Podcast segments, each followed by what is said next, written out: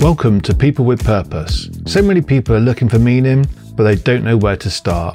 Imagine a world where everyone could just get their purpose out of them and then actually make it happen.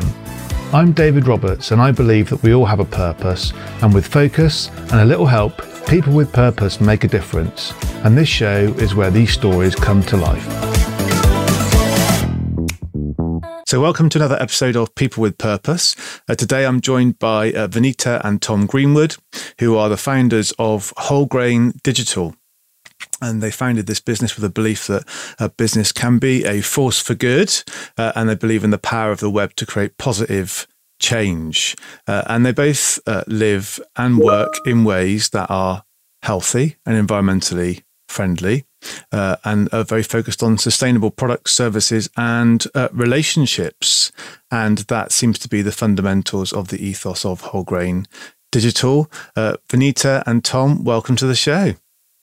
Thank you. Thanks for having us. This is and this is a, a new experience for me because this is my first interview with two people at the same time. So, uh, so yeah, well, likewise, it's new. I think well, it's a new experience for us doing something like this together. Normally, normally Tom does podcasts, or I do a separate one, but mainly yeah. it's Tom. So I'm not very good at public appearances. So sorry about that. no, no, no, no. You'll, you'll, you'll be brilliant. I'm sure you'll be brilliant. I'm sure. What I'll try and do is I'll try and direct questions to one or other of you.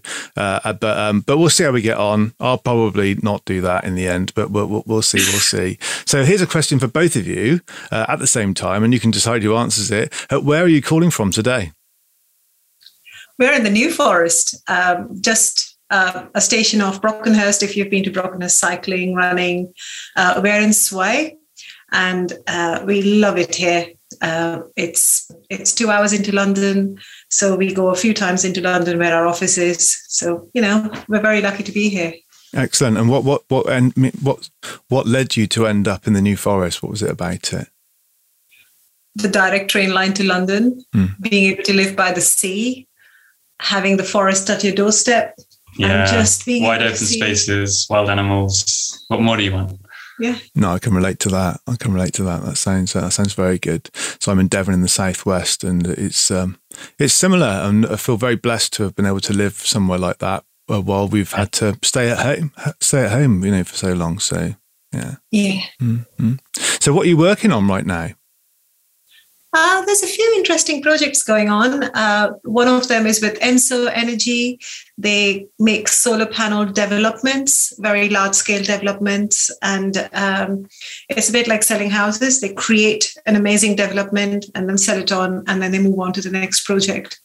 Um, we're also working with a sustainability consultancy called Aclaro Advisory, uh, who um, advise sustainability for facilities such as large organizations, but they have to be physical buildings uh, whom they can uh, advise on water usage, energy usage, and so on.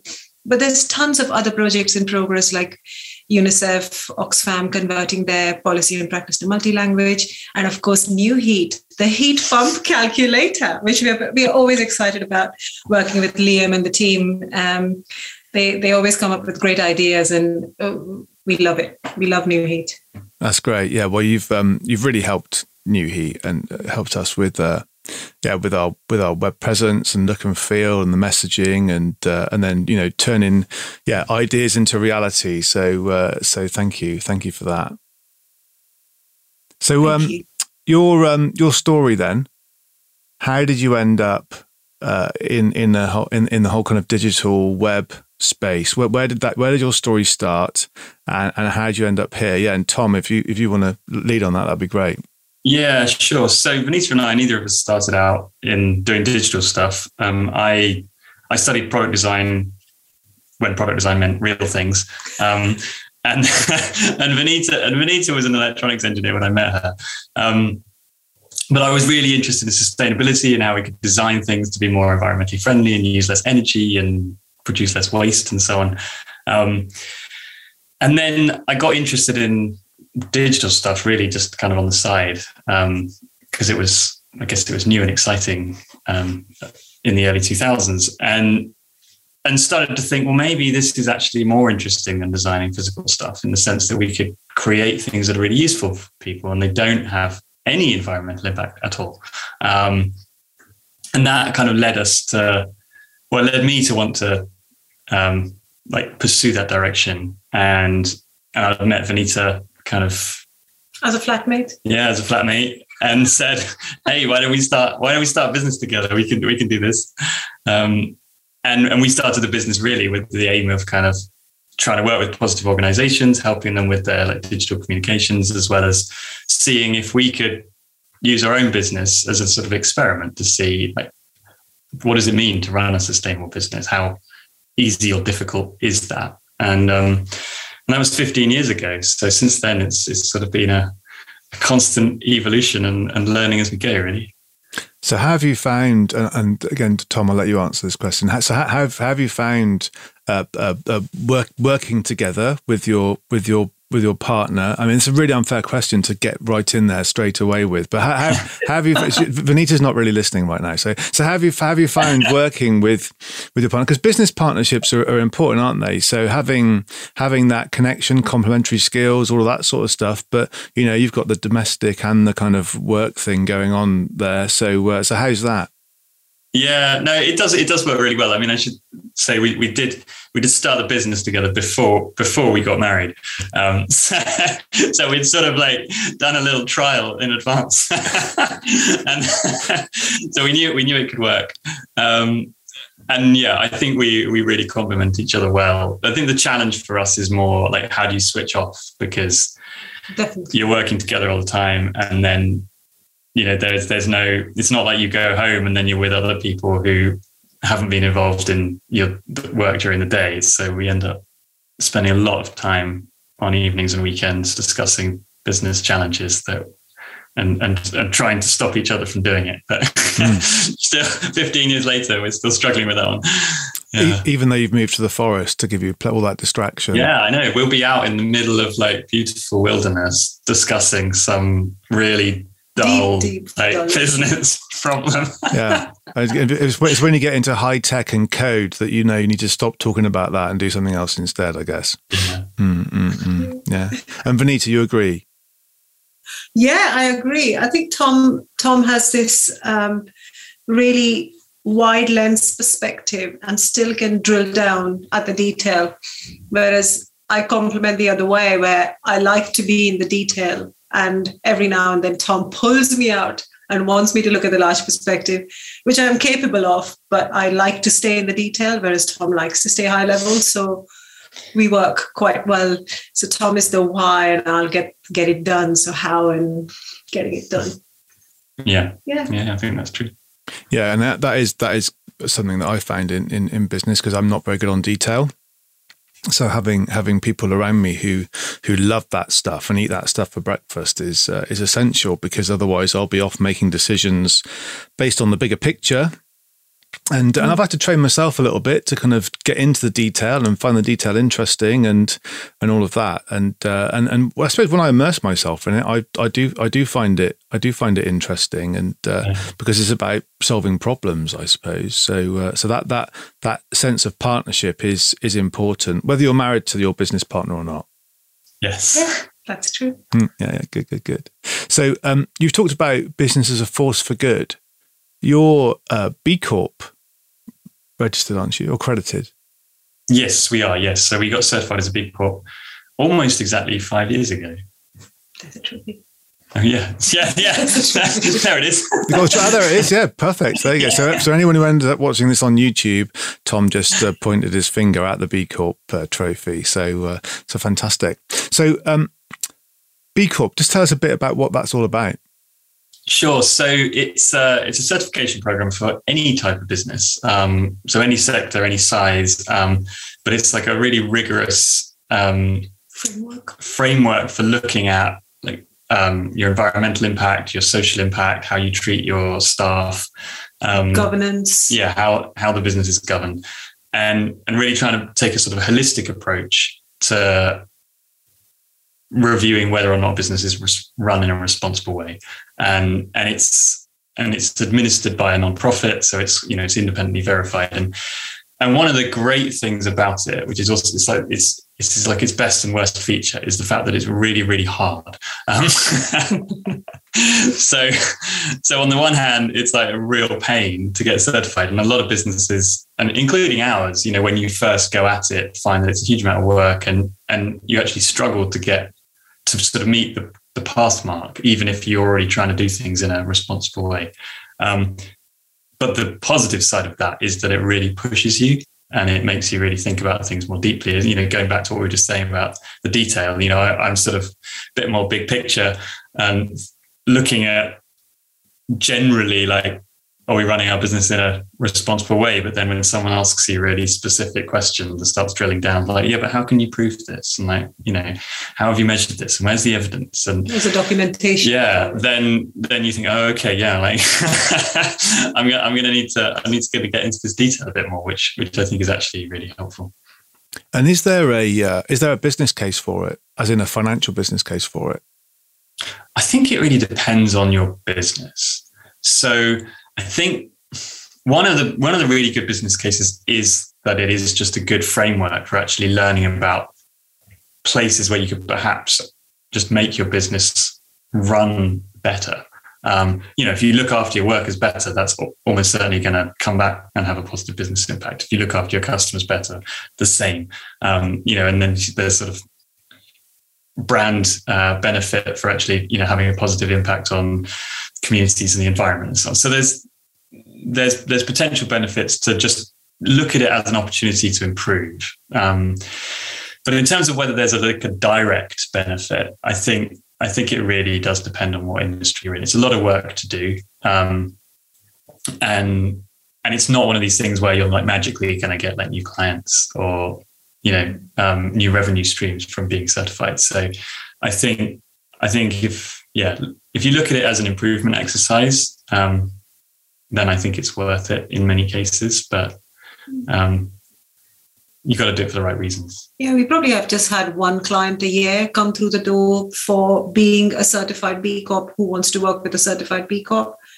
Um, we might have had more leads, but no more than one client that actually has signed up every year in the mm. last five yeah, years. Yeah, it's not. But that's that's doesn't stop us from feeling it's still a worthwhile framework to use to improve our business and have the community around us who are sort of giving you tips and yes. leading sort of leading you on to do the right thing. Absolutely yeah yeah. The b corp community i mean I, am always, I always cringe when i hear the word community used in sort of these sorts of contexts because you know there's so many things these days call themselves communities and they're really not. But um but I was I was pleasantly surprised when we got certified as a B Corp that suddenly opened up this world of um, people running businesses with a kind of similar mindset to us, but but often in different industries, and um, and how open they were about wanting to like help each other learn and improve, and and really just kind of open everything up and say, yeah, like have a look. You know, we'll show you how we show you show you how we do things. So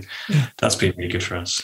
Yeah, and, and I think uh, it, what's also interesting about it for me because I've I've looked at it but but never taken the plunge, but uh, I've read the book, the handbook, and uh, there's lots of useful guidance in there. I think for any uh, entrepreneur or any uh, person who's starting up a business and but looking to scale up, they need a a vision. They need a purpose. They need a why to to hang their lives, if you like, onto because it's a big, big commitment as an entrepreneur to do that. But then when you when you're looking to scale up, actually, what you need is you need systems, you need processes, you need that whole thing about about about positioning and all those sorts of things. Otherwise, it's just it's just um, it, well, organized chaos, sometimes disorganized chaos in a business when you're trying to scale and, and forcing those disciplines, if you like, with, with a with a with a reason for it, actually is kind of what you need as an entrepreneur when you're when you're looking to do that sort of stuff. So um, I guess for me that that looks like a real huge benefit to it.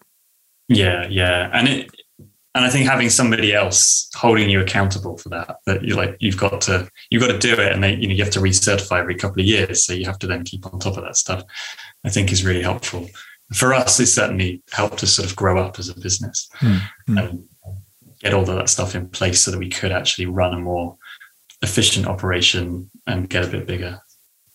And how do you find uh, your your people responding then to that? Because how, how many people have you got in the company now? 20, 20-ish. including us. Yes. Mm, mm. So how do you find uh, how do you find it as a kind of a a conversation starter or, or or setting a frame for how you do things day to day?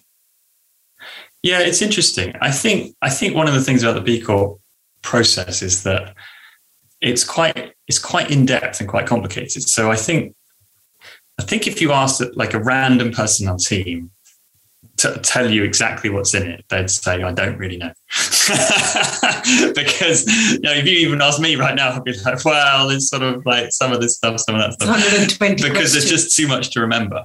Yeah. Um, but the but I think what it does is it provides this kind of lens that we're all clear in a general principle that we really want to make sure that we are creating an environment where we're really looking after our staff, that we are doing everything we can to have a positive or impact on the environment and so on. And in all of these key areas.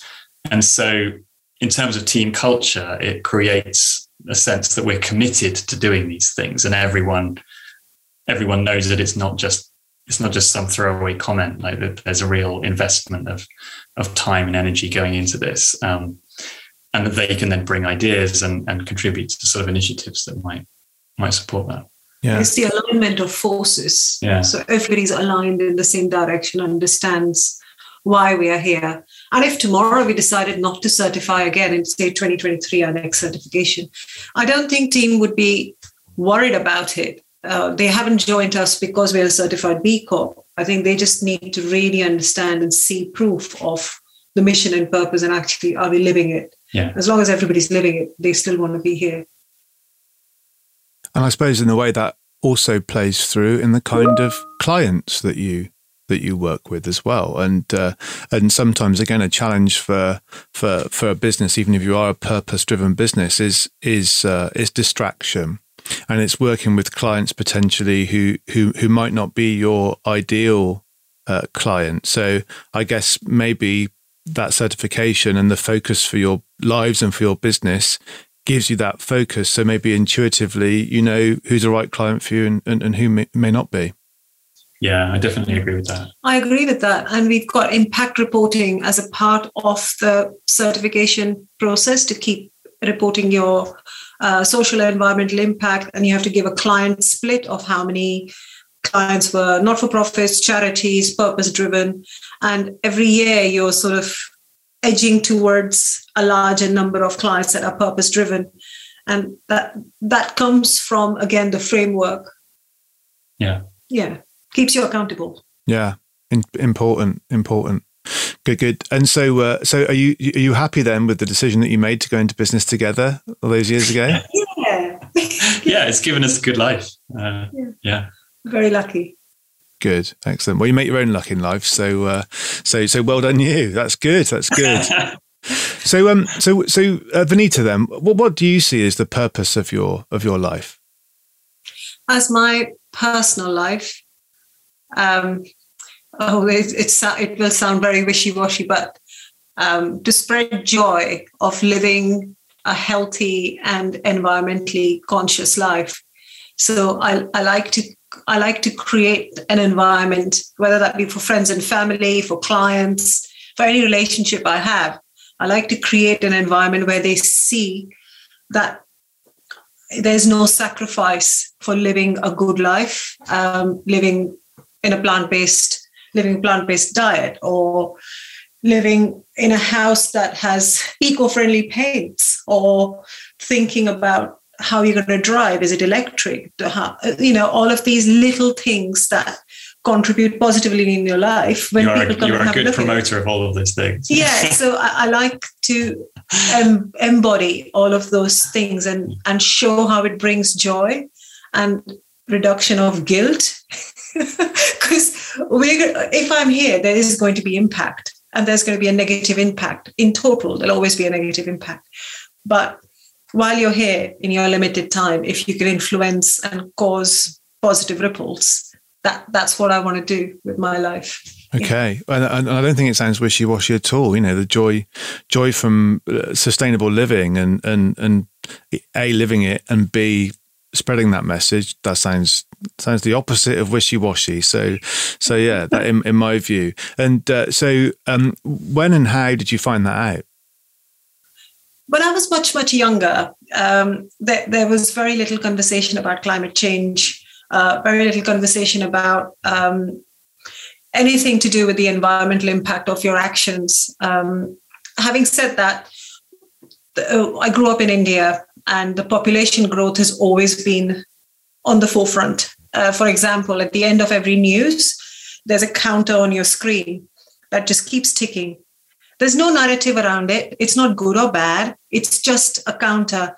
And every every day you see that counter, you think, wow, India is growing, and that means resources are going to be shared amongst these many people. And then there were water shortages. Um, I grew up in the 80s and 90s where we still had ration on food and uh, fuel. And it's just about realization that when the water shortages kicked in, I could see for the size of population we had, well, they're going to, they used to switch off drinking water at 12 o'clock in the, mo- in the afternoon and then you got, got water again next morning. And it's one of those things that kept playing on my mind that human rights are being violated, clean clean water drinking, uh, clean drinking water not being available. All of these things were playing on my mind. But it wasn't until I came to the UK that it was something I could do about. Um, I think you're so overwhelmed with human rights issues in India that you don't actually look outside because they are more pressing. So it was a narrative on the back of my mind, but it's only when I came to the UK that I started as an electronics engineer, I started seeing the seeing the electronics being thrown away easily, built-in obsolescence, and all of those things started really bothering me. Mm. and then Tom comes up with this idea of let's do a sustainable business. I said, "Oh, tell me more. I'm in." yeah, yeah. so yeah, it works. Um, so that's how it came about. Okay, and you coming uh, from India to the UK, then what what what drove that decision? I came here for education. So I had finished my engineering in India, and then I came here for my master's. I went to Lancaster University to study satellite communication which I finished and quickly realized I can't get a job in satellite communication because I'm Indian and they need a British passport for that. Okay. so I resolved to being it's an a matter engineer. of national security. Right, yes, yes, absolutely. Right. Yeah, yeah, yeah. So I resolved to being an electronics engineer for a couple of years and uh, just realized I'm not feeling passionate, passionately wanting to go to work every day. Mm. Although the team was lovely where I worked, I just didn't feel the love for it.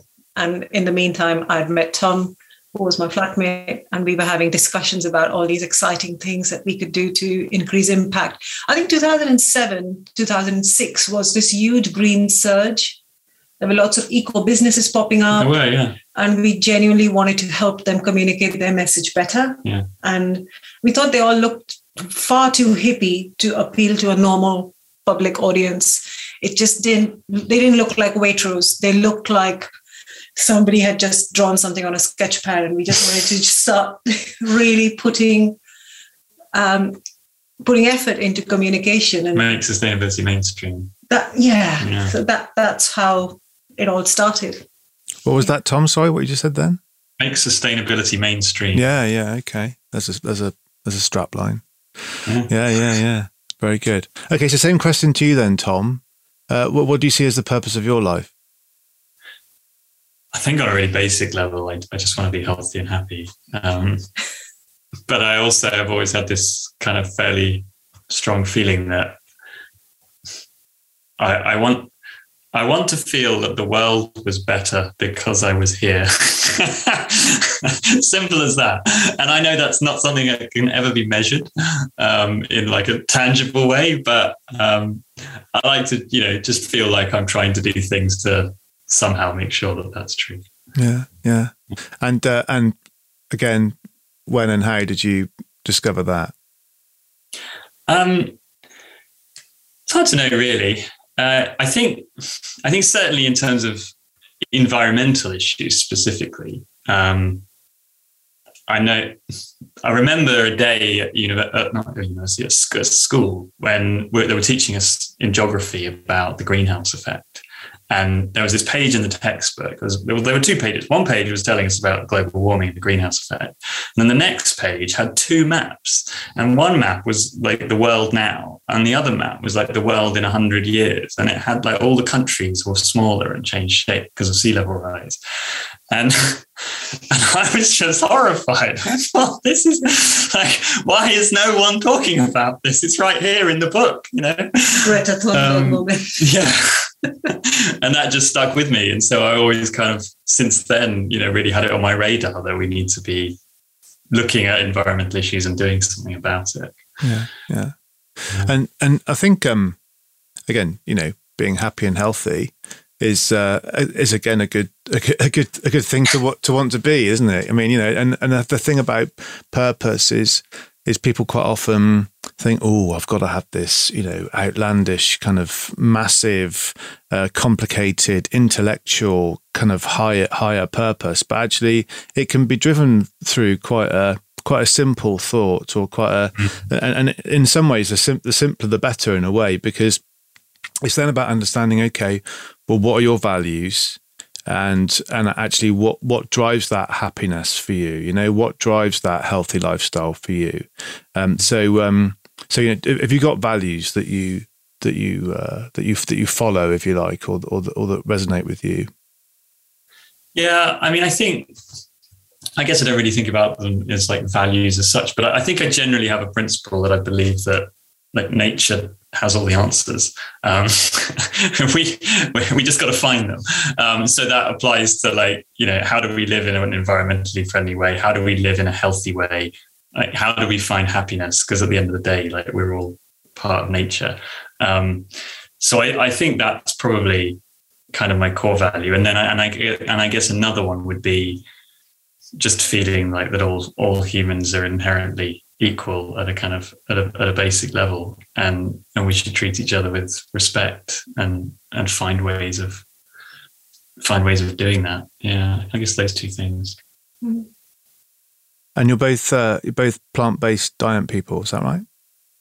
Yes. Yeah, yeah. okay. And so how long have you been um uh, would you would you call it vegan or do you call it plant-based? What do you call it? Well I, I, try not to call it anything. Um.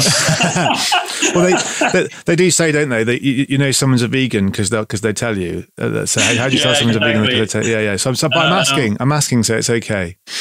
Yeah. yeah. Ten years. I mean, yeah. So we've been, I guess we've been vegan for ten years, so roughly. 2012. Yeah, it was a fuzzy start yeah fuzzy yeah. start with lots of denial and uh, frustration yeah. and not knowing replacement addition just sort of figuring it out mm. yeah, so yeah. To go, to and, go. and and all the awkwardness around you know there's a kind of there's a yeah there's a social kind of awkwardness around having awkward a, an awkward diet yeah so there was a lot to do so, with waiting it out until the world caught up and yeah, accepted it. Definitely. And it does seem like, I mean, obviously it depends where in the world you are, but here in the UK, I think the world's changed massively in terms of um, acceptance of more vegetarian and vegan diets over the last 10 years. Yeah. Yeah, absolutely. And my, uh, my youngest daughter turned, turned vegan for a while uh, and then and then sort of came back to vegetarian. Now, now, she's eating some meat again, but she's tried it. It's quite hard actually for a younger person uh, to, to to do that when when um, yeah, and I'm, it must the, the diet must be okay uh, because you know naturally people in some parts of the world are, are vegan for their whole lives and and, and people survive. Uh, but um, but yeah, it did it did did seem did seem quite a challenging thing for uh, she must have been 14 years old at the, at the time oh, to, to, to do. Mm. Everything is challenging at 14 though. Right. so I say it because it's true. Right. I'm, I'm, I still find things quite challenging and I'm 49. So, uh, so yeah, so yeah, yeah, yeah. But you, but you are right. Well, especially in, in, in this this this day and age, I think I, I do feel for I do feel for for people of of, of teenage years because there's so much immediacy, so much pressure, um, yeah. and then there's been a lot of isolation as well. A time when really you're learning how to how to relate with others. It's uh, it's yeah. it's a really challenging time. Definitely. Yeah. So tell us about relationships then. So, uh, so Vineeta, you're you're you look after your clients as a primary. Yeah, that's my job. Yeah, yeah, okay, uh, and uh, do a very good job of looking after Nu-Heat. So thank you. Um, so, uh, so, so, so, um, relationships and purpose. Then, how do those two things hang together for you? Um, creating positive relationships um, means that people will be more open to listening to your purpose and having a purpose creates positive relationships because people relate to you. So it's it's almost like a circle where people want to know why you are where you are so that it, essentially in every moment of your life you're building a tribe around you. And your tribe is based on your values your actions. Um, are you walking the walk? Um, and and the relationships element comes in um, at, at work through team through clients and i'm just really lucky to have that be in that uh, intersection Hmm. to be able to talk to everybody i just love people and i like all sorts of people as in the people who don't agree with me people because that's my biggest opportunity to learn what have i got wrong and how the rest of the world thinks so i've digressed but the, my purpose of purpose in life is to sort of bring people around to think about a different perspective while me learning a new perspective that that's where that's where i feel purpose in relationships meet Yeah, and no, no, and I I don't think you were digressing. I, I think I think that's that that you- you're sort of hitting several nails on the head. I mean, because because we, we have we have a view, don't we? And we have our own values, we have our own thought processes, and uh, but but then there's an environment, and that environment eh, that we're in, it, uh, people, other people are a big part of that because we're sort of a social species, us us human beings. So uh, so yeah, so hearing those different perspectives you don't have to agree with everything that uh, somebody else says, uh, but it's important to be open enough to be challenged by other people's thoughts and beliefs because it is that that is how you learn, that is how you evolve, and uh, and it, it has either the effect of confirming what you already believed or perhaps changing your thinking a little bit, and that's got to be good, surely. yeah absolutely And uh, and what, what's your what's your role then, Tom? Because you're you're you're the MD. What what what does what does that mean? That's I- a I- trick question. Well, I, I'm, I'm, I'm, I'm an MD as well. I'm just trying to work it out. So, uh, you could, yeah. everything that nobody else wants yeah. to do It I'm, I'm, the, I'm the asterisk of like, what? Yeah. catch up um, so, I mean, a lot of my job is um, a lot of my job is is both kind of setting the general direction for the company in terms of what we're about, what products and services we want to offer now and in the future, what that means in terms of the structure of the team and what you know skills and and we need and what size we should be and how that relates to revenue and um, as well as marketing. We don't have a marketing team. You know, we're a small business, so a lot of a lot of our marketing is is me um, going around sort of uh, yeah, sort of advocating for what we're doing and, and and telling people about it. okay. Well, I mean, yeah, I mean, because as as MD, you are, you know, you you are the leader, and uh, and yeah, marketing, selling, lots of interesting conversations ar- ar- around that, and and feeling comfortable actually marketing and selling your your beliefs it is kind of what selling is is all about and without sales you don't have a business i guess Yeah, yeah, yeah, exactly. Yeah. so do you do most of the selling as well as the marketing then or has, has you got some? Well, no, else the, the sale. So I, I just tell the world about what we're doing Okay. with great enthusiasm, Okay. and, then, and hope that somehow that translates into people starting conversations about potential projects and so on. Um, and then I hand them over to Vineeta or Gary, um, and they're much better at actually doing the more detailed work of figuring out exactly what the client needs and you know problem solving putting that into a, a solution that Yeah. they can that they can get on board with. But that's the dream, though, for lots of lots of businesses who are either starting or scaling up, is not having to to chase customers, but ha- mm. but having customers come come to you because because they know that you can help them. And and so if if, if you've if you've created that, how how have you done that? Because because uh, that's magic. Yeah, trial and error. Well, yeah, yeah, yeah. I, I think it comes back to just being really um, honest about what we're about and our um, and having those sort of that clear purpose from very early on. So we've never really done any advertising or anything. Um, and, I, and I'll admit the first few years of our business were very hard. very broke. we had very few clients and very little money because we weren't really like shouting about yeah there was really no way of us getting any because um, but once we gradually started to like get the word out you know like i started a company blog where i was talking about the things that we were trying to do and what and the projects we were working on and started doing some talks at events and this sort of thing. And gradually it kind of snowballed that we got a reputation for being good at what we do and, and caring about our clients and that just sort of snowballed and and and here we are and it seems to have worked out all right in the end well that's what? good well it's not it's not the end yet hopefully so uh, oh, no. so so yeah, steady on. Uh, but yeah, so that's so that's that's that's good. But I mean, I suppose the quest that begs the question: if you did a bit, if you did a bit more marketing and advertising, um, I suppose one way of asking the question is how much bigger could you be? Well, I suppose the other the other part of the question is how many more people would you be able to help? Mm. It's a great question, and one that we have regularly is that there's there's definitely potential for Wholegrain to be a lot bigger than it is. Um, and I'm quite prepared to put my hands up and say I have held it back. Um, and I've held it back partly, um, well, largely from a kind of a team culture perspective that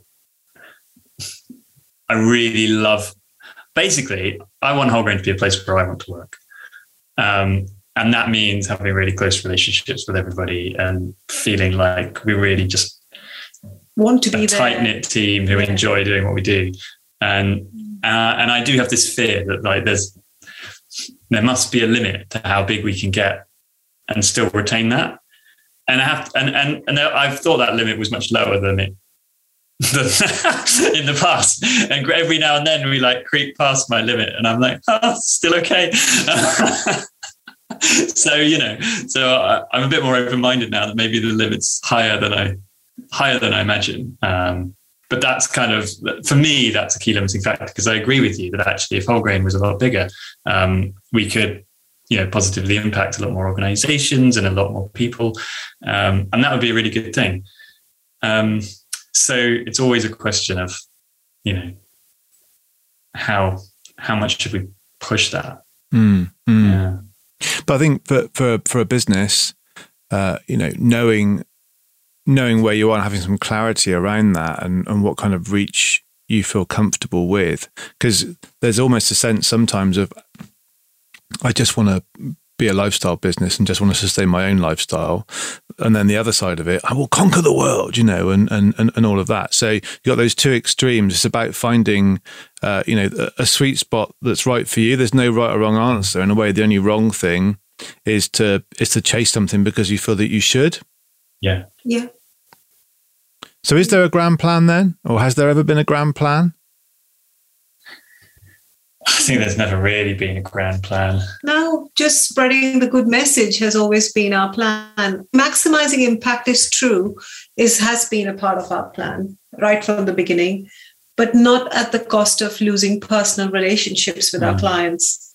And you can only really care about a certain number of people. Yeah if you try to care about too many people, you spread yourself too thinly, and the people who actually trusted you to care about them, you lose them. Yeah. So, although there's this opportunity to make a much bigger uh, impact, um, we do that through advocacy. So we our website carbon calculator, the methodology, we share it openly, make things open source, any best practice frameworks that we come up with.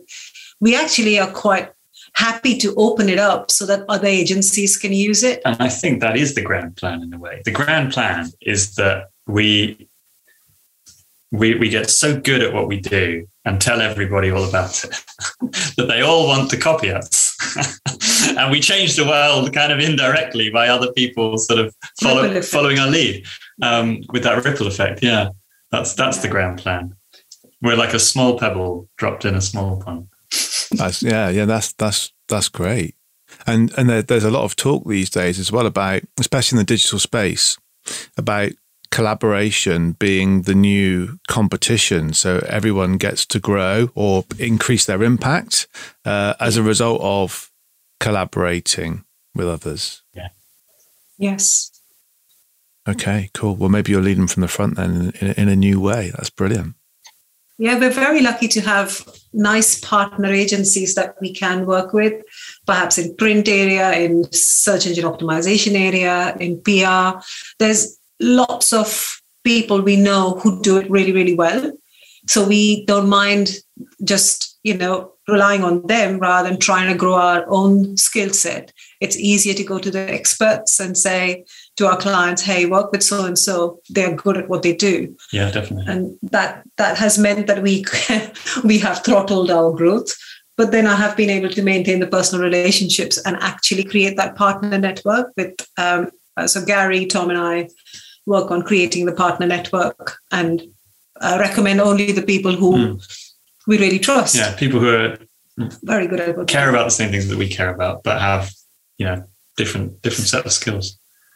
Okay, brilliant. That's very helpful. And um, something that I, I get asked quite a lot by people when I'm talking about purpose, which I only do occasionally, uh, is, um, is, is people say, okay, so what what what do people do when they feel like they've got a purpose but they get knocked off course? How do you you know what sort of things knock you off course or cloud that vision, and how do you uh, deal with that? Have you got any thoughts on that? I think there's a couple of things that have been challenging over the years. One, like money is easy to knock you off course, either because you're you're struggling and then you feel like you just need to kind of grab onto any source of revenue that you can. Um, to pay salary, or that you just get a really good offer for something that that is completely not aligned with what you're about, but but you know you get dollar signs in your eyes and you're like, oh, that is rather tempting. Um, so so that's one thing that could knock us off course. Um, and I think probably knock anyone off course. And the other thing is, um, what was the other thing? You said two things and they were the same. Sorry. there were two things. Um. We're very oh, good. Getting really good at something that's not specifically a part of your purpose. So, for example, we specialize in WordPress design and development. Um, and there was a period probably six years ago, where, yeah, six or seven years ago, where we'd got such a strong reputation for just being really good on a technical level at WordPress design and development that we were getting tons of inquiries for projects that were completely misaligned. Um, because we're good at WordPress. Because we're good at that, and that became our reputation. Yeah. And so it beca- and so we sort of drifted for a while into this direction of where we were just a generic web design agency that was really good at WordPress. And then there was a point where we sort of said to each other, "Look, well, look at these projects. Like, we, I don't want to put this them is. This is not why we started the company. like, we, why are we doing all these projects? Um, yeah. So I think you know, just something to be careful of is is if you if you do have a success in a good, you know, it's a good thing, but that success is not actually exactly on target with what you set out to do. Yeah, yeah. At Nu-Heat, we have a uh, a quarterly review of. Uh, so we we we use the twelve week year as a model. I don't know if you've ever read the twelve week year, but it's quite a quite quite a good good book, uh, which uh, which it it uh, it, it helps to, and, and well, it, what it says is if you, if you, if you see a year as just 12 weeks rather than 12 months you get that kind of sense of urgency and excitement pushing towards the end of a year but you get to review things. And uh, anyway so so but that, that bit's good. We'll put we'll put the details of that in the show notes. So if people want to read that then yeah. then they can. But um but the, the the point of what I was trying to say is that every three months we review our purpose, we review our values, uh, we review. So we don't just review our business plan; we review mm-hmm. the why, the why we're here, and the how we're going to go about doing it, uh, because that then plays then into the conversation that we have then about okay, so what are our priorities for the next yeah. three months? So that's something that we do to to help keep us on track as a as, as a business. Um, do you have any sort of uh, tips for people from that point of view to to to keep you on on track? I think, I mean, a similar thing that I mean, we don't have the, the, the cadence that you've got in terms of that regularity, which I think is a really great idea. Um, the thing we did last year was we got the whole team together to in a workshop session to actually like work out what they wanted the company to be. Um, and that that resulted in two things. It resulted in like a company manifesto, which is sort of like a summary of like this is this is a vision, shared vision for the company. And then when we're making key decisions throughout the year, we'll refer back to it and say, well, will this decision help us get to a company that sounds like that in 2031? You know, if if yes, great, let's make the decision. If no, then you know maybe it's not right for us. Um, and then the other part that came out of that workshop was just some kind of practical like tangible things that people wanted and then we've got a kind of a cutting list of a to-do list of things to gradually chip away at um, as we move forwards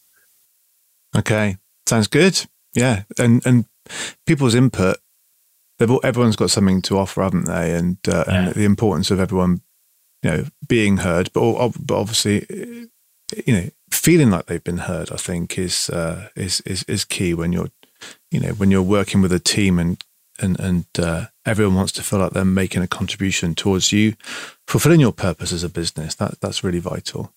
Yeah, yeah, definitely. So um, I've got some uh, I've got some quick fire questions for you, if that's okay. Uh, so uh, so so Tom, what's your favorite album and why? you you've asked the wrong person because I'm I'm I'm like I'm lyric deaf. Okay, um, all right. Rewind, rewind. Uh, Vineeta, what's your favorite album and why? I like um, Tom and I both like Angèle, yeah. who's a Belgian singer. She's pretty amazing. There's a Netflix documentary about her if you're interested in her. Mm. And um, her recent album, um, I don't know the name of it, but it's really good. Angèle. So, Angèle, and she's Belgian. Yes. Okay. She's spelled as angel, isn't she? With an E on the end. With an E on the end. Okay. Right. I've actually written that down and it'll be in the show notes. Um, I love music. So I'm always looking for new ideas, you see. So, uh, so yeah, so that, that's really helpful. Okay, then. Right. So, Tom. Yeah. You might know the answer to this one. Uh, um, what would be your perfect weekend? My perfect weekend would be a day like today where this sun shining, just milling around the house with nothing that needs doing.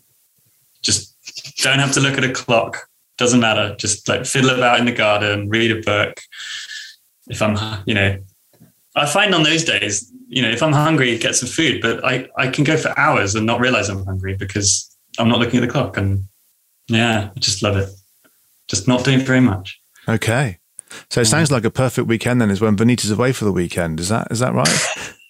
Yeah, I'll be going running, park running. I'll go swimming in the sea. Then I'll go climbing. Then I might meet some friends, yeah. cook for them, and then I'll come back and check on Tom who's lying in the oh, I, feel exha- I feel exhausted thinking about it. That's brilliant. yes, that that is great. I love that. And uh, so and so running then. So you both do a bit of running, is that right? Yep. Yeah. Okay. We love park runs. Yeah. Uh, Saturday morning routine. Yeah, we've got really into the park runs. Yeah. Sort of it's fun. Saturday morning 5K with big group of people. Mm. And then a breakfast at the end with friends. Yeah. I, that's what I go for, really. Mm. Uh, but the run gives you permission to eat a little cake first thing in the morning after the run. Can't argue with that, can you? And do you wear running shoes, Vineeta? No, I run in Lunas. Lunas are uh, these running sandals that Tarahumara tribe wear. Um, so I do run in Lunas most of the time, most through the year, other than summer when I don't wear shoes at all. And um, just to keep my fingers crossed that when I'm running in the forest, there's no ghosts in my feet. but yeah, so I run barefoot as well. Okay. As much as Tom does, I suppose. Sure. Well, the, the, only reason I asked you that question directly is because I've seen on your on your profile on your website, and Tom's Tom declares his love for barefoot running, but you're silent. you're silent on the subject. So I thought I would just clarify if you if you both did that. I mean, I've tried it, but um, but yeah, no, I, I, I do like a sort of a low. We're going to get into technical detail, which no one's going to be interested in. But I quite I like a low a low heel to heel to toe drop, maybe yeah. two three two three mil. But uh, but barefoot, yeah, I've never I've never never got into that. Maybe I should try it. Yeah. Well, a good transition is the Vivobarefoot shoes, which sort of they look like normal trainers, but they've got no drop mm. and they're really insoled. You know? mm. Yeah, most of my shoes are Vivobarefoots. Mm. Yeah. Okay, well, there's a there's a recommendation. We'll have to get them as a sponsor for the People with Purpose podcast. They're so, also certified B Corp. say that again. Sorry. They're also a certified B Corp. Ah, well, there you go. Well, in that case, they're already doing enough good in the world without sponsoring this show. So that's fair enough. We'll let them off. Excellent. Good. So, um, so Vineeta, another question for you then. What did your nine year old self love to do? Um, lots of things play, meet people, uh, eat good food, play more. I spent most of my time in the evenings um, playing outdoors. Uh, we had the weather for it in India, so that helps. Uh, but yeah, lots of catching up with friends. Yeah, I'm I'm a people person. Okay. And Tom, how about you? I was the exact opposite. I would,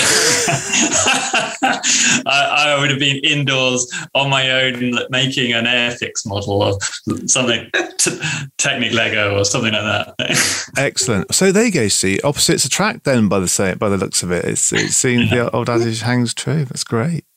Okay, so uh, Tom, you've already told us what makes you lose track of time. That's basically not doing anything. Uh, how about how about? How about you, Vineeta?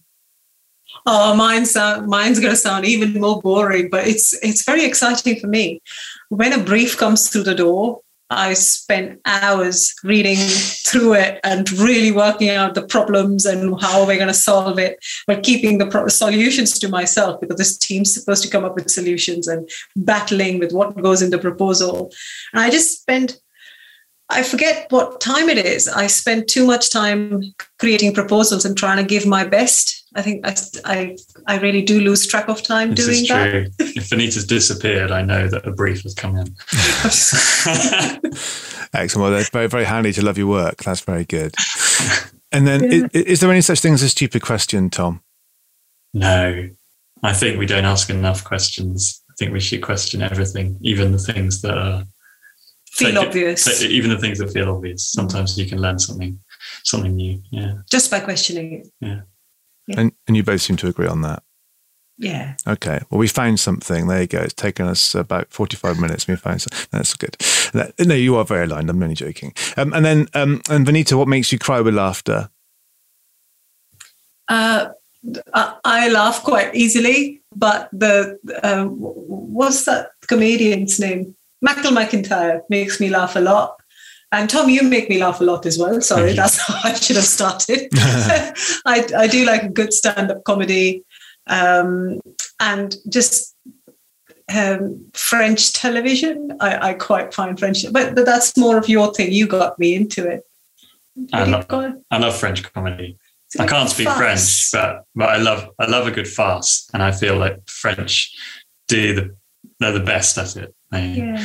The yeah. dinner of dinner for idiots was what got me into it. Yeah, it's, it's, quite old now. It's probably about twenty years old, but it's the funniest film ever made. I mean, it's, yeah. So, Do you know? What I think the French name is Le Dîner des Cons. Yeah, you're saying it all wrong. But you, I'm sure. I'm sure it'll be on one of these streaming services somewhere. Yeah. And uh, do you know what? You, you just reminded me of that film, and and you're right. It is it is brilliant. It's brilliant. I'd, I'd completely forgotten about that.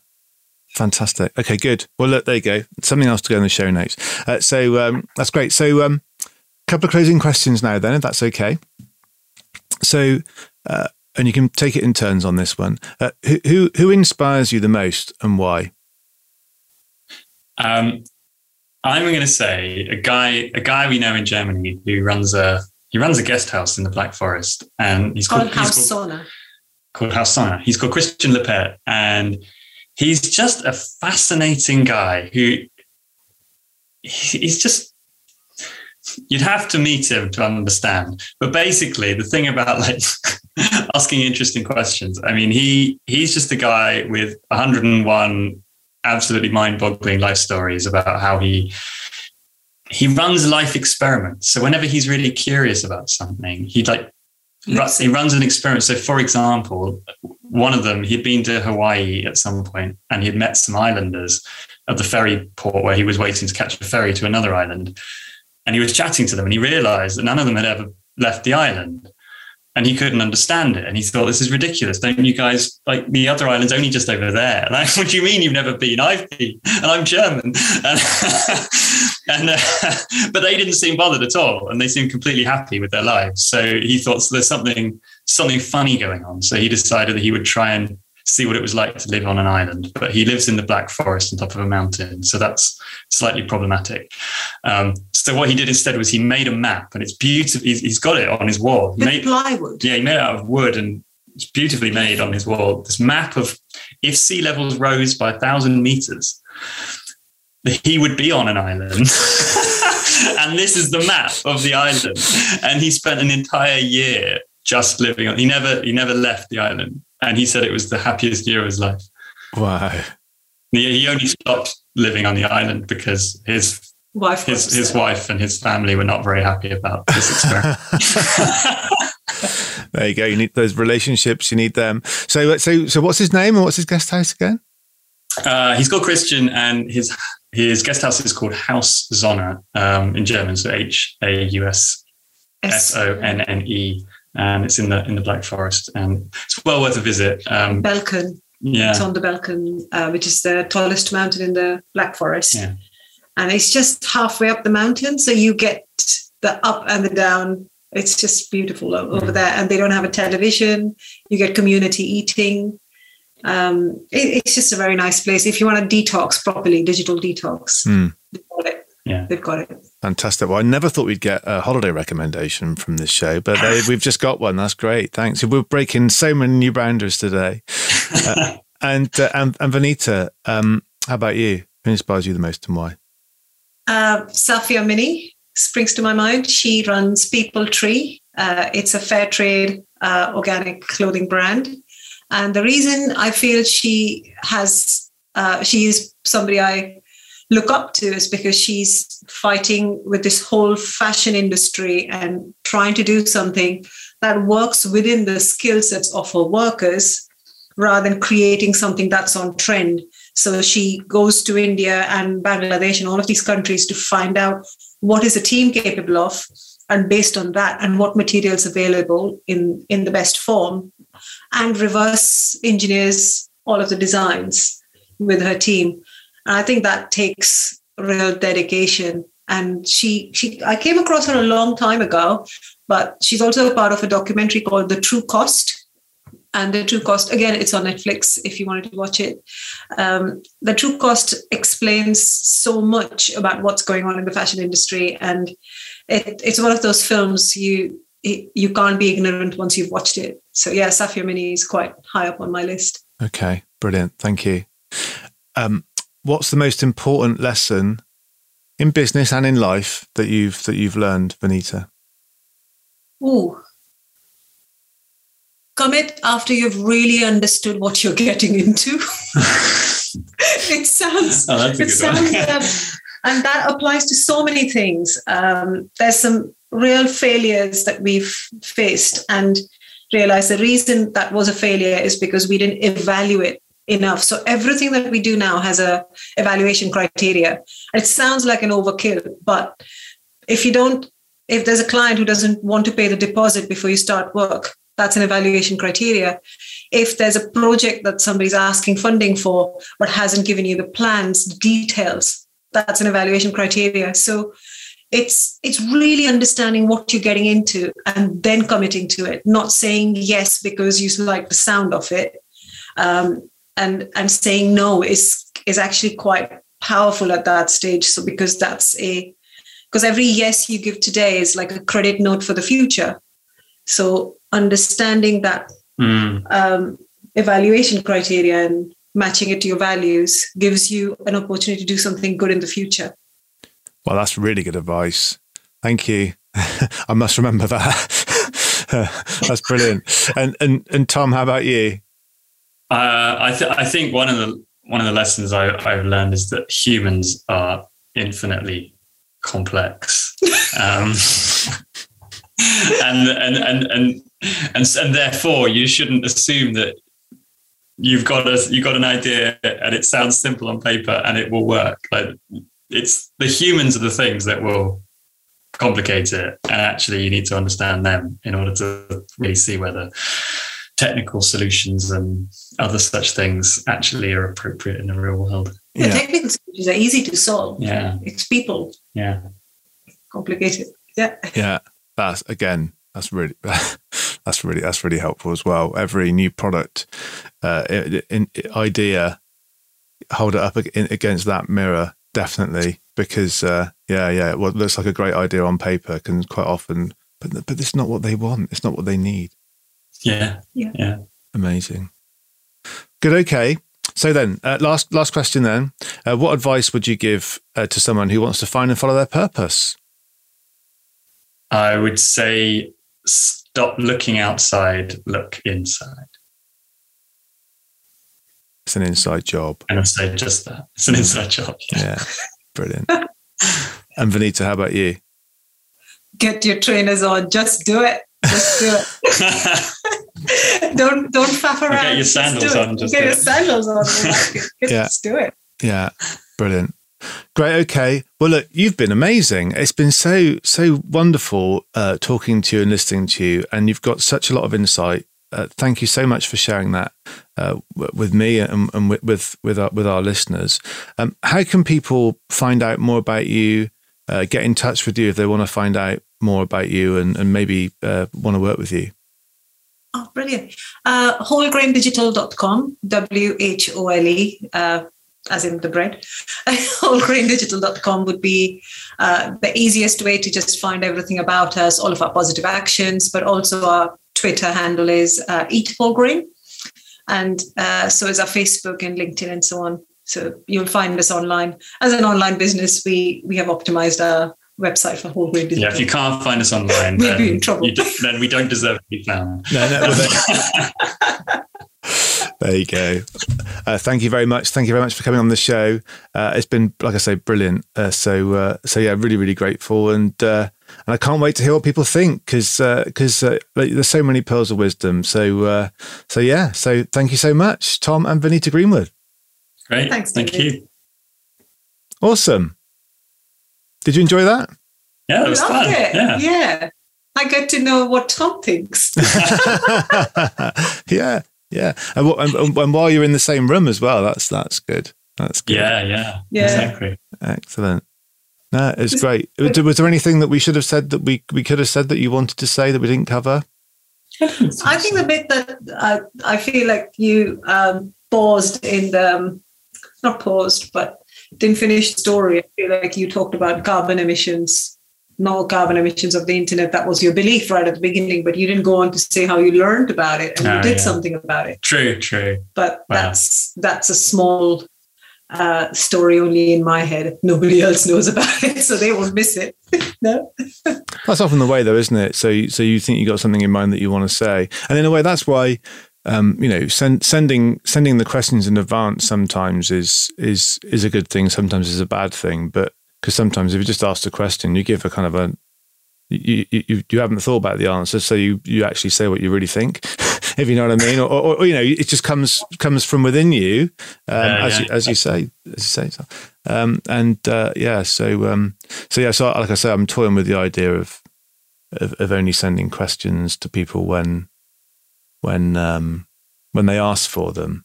Uh, Mm. in, Yeah. in, in future, maybe leave it a little bit less scripted, but but I thought I thought it was great. I think the messages came across really well.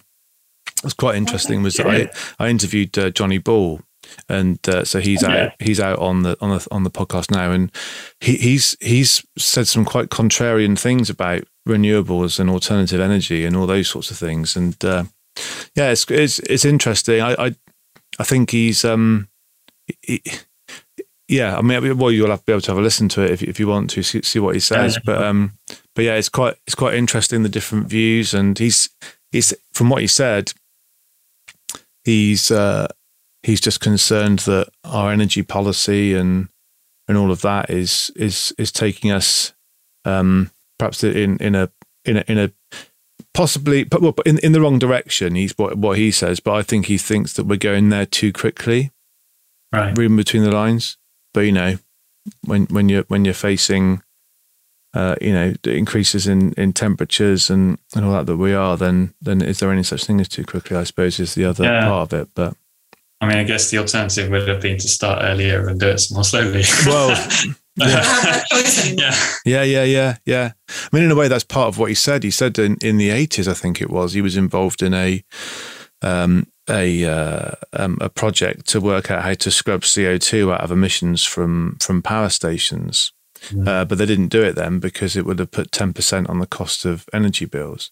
And, uh, you know, and, and he said, but look at what, look at what's happening now. You, you know, you, you, you grab someone's arm, arm, arm, grab someone's arm off. Is that the phrase?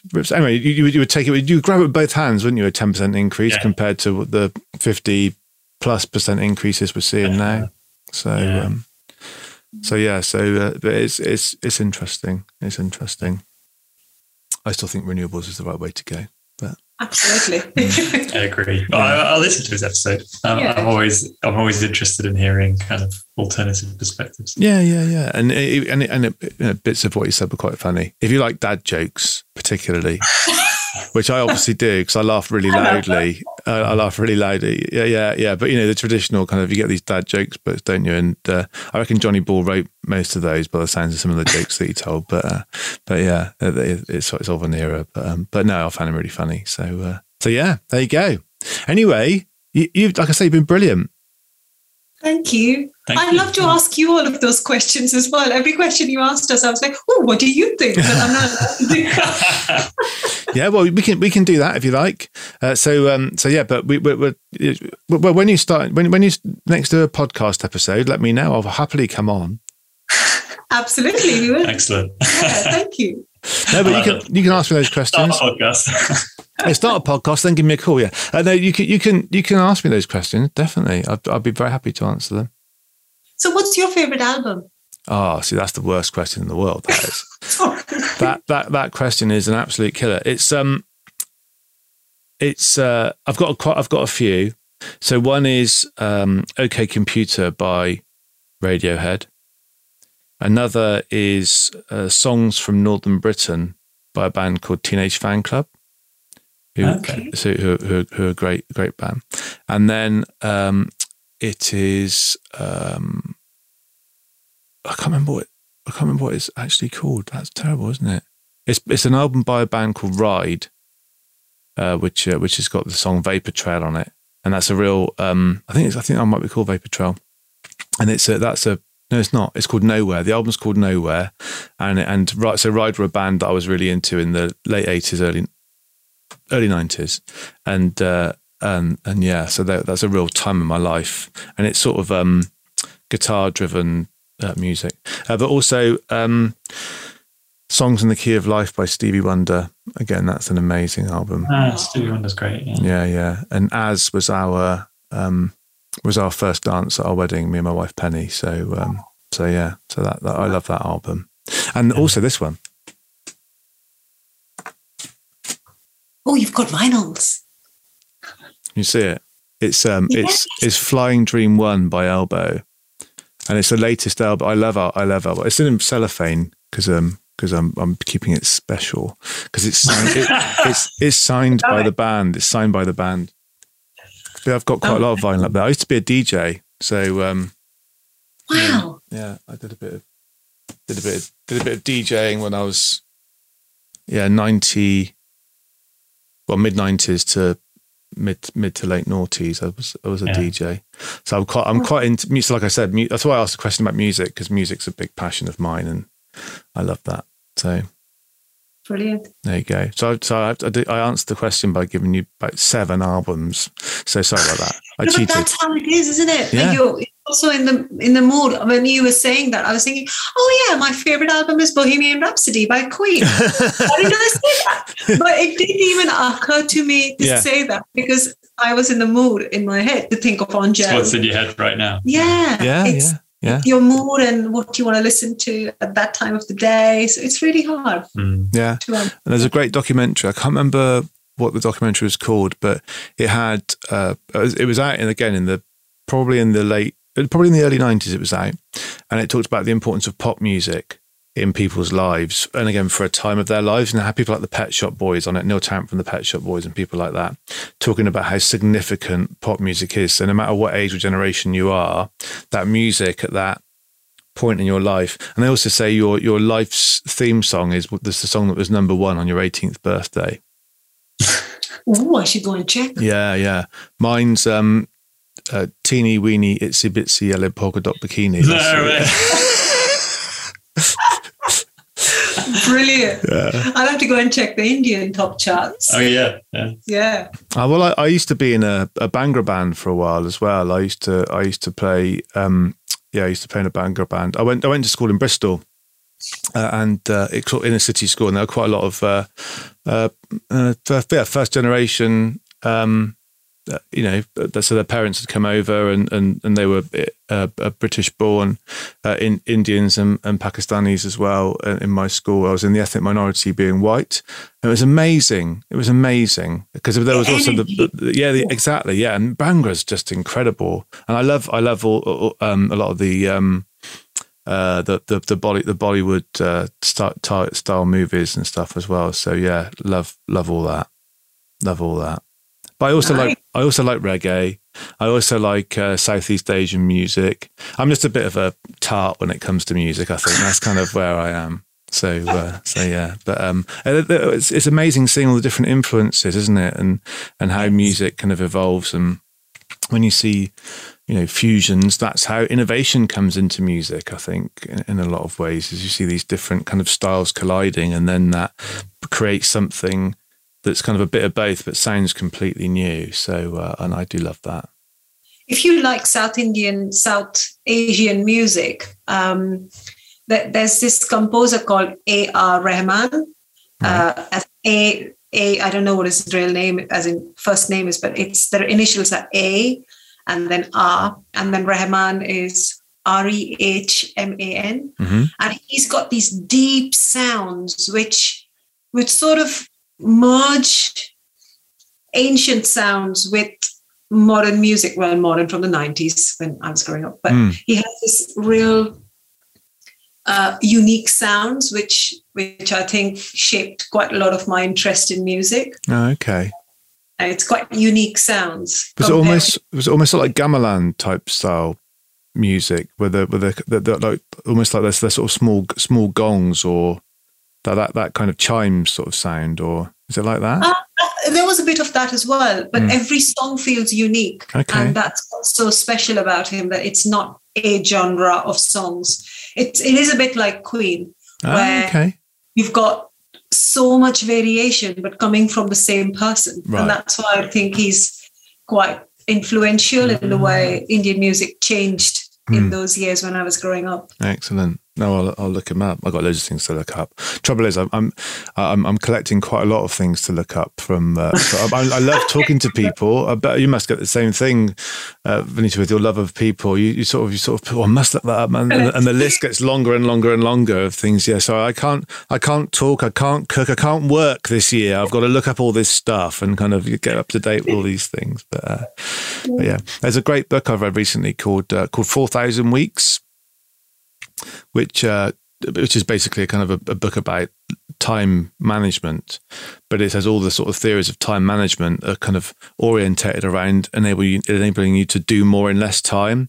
When actually it's it's just about doing time management should be about doing the right things in the amount of time that you've got because four thousand weeks equates to about eighty years, and that's about a lifetime. So, um, so actually trying to do everything, trying to listen to everything, trying to read everything, actually is to your detriment rather than to your benefit. And people who want to travel the world and see everywhere, well, the chances of you doing that with any quality are kind of very, very, very small. So, who's to say that's any better than being an absolute expert in a kind of a well on an island, you know, and and and it being yeah, yeah. kind of a you know, yeah. but be but knowing every single blade of grass of, of that of that island, you know, and and the quality of life that you get from that. Um, you know, potentially is is uh, is is higher than you get you know desperately trying to read and listen to and and find everything. So uh, so yeah, so yeah, I need to remember the lessons of that book, perhaps. yeah, lovely. Well, thank you for coming on. Thanks for thank, and thanks for your time, and thanks for doing such a great job for Nu-Heat. Uh, I've I've not had the opportunity to now to say so, but you're definitely making a difference for us. So Really appreciate that. Thank you. All of our team love working on, on the Nu-Heat project. Yeah, honestly, the, the trust that Liam, Stacey, and Christian have put in us, we're so grateful because we can genuinely feel like every day we work on that project, it feels like a collaborative effort mm-hmm. rather than suppliers, which we are. Yeah. But it feels like we're a part of your team. And I love that. I love that about the relationship that they have the team has fostered with us. Mm. Thank you. No, well, that's great. Well, that's good because that's what it's all about, isn't it? Yeah. Fantastic. And if there's anything I can do to, to help in any way, anytime, then just, just let me know. I will do. Thank, Thank you. you. Brilliant. Take Thank care. you. Great to see you both. Bye. Take care. Bye. Bye. Thanks for listening to People with Purpose. I hope you've enjoyed the show and are enjoying going on this journey. Please remember to like and subscribe and give us a five star review. Uh, tell all your friends. And if you're interested in finding out more about any of the things we've covered in this episode of People with Purpose, just get in touch. All the details are in the show notes. Thanks. Bye.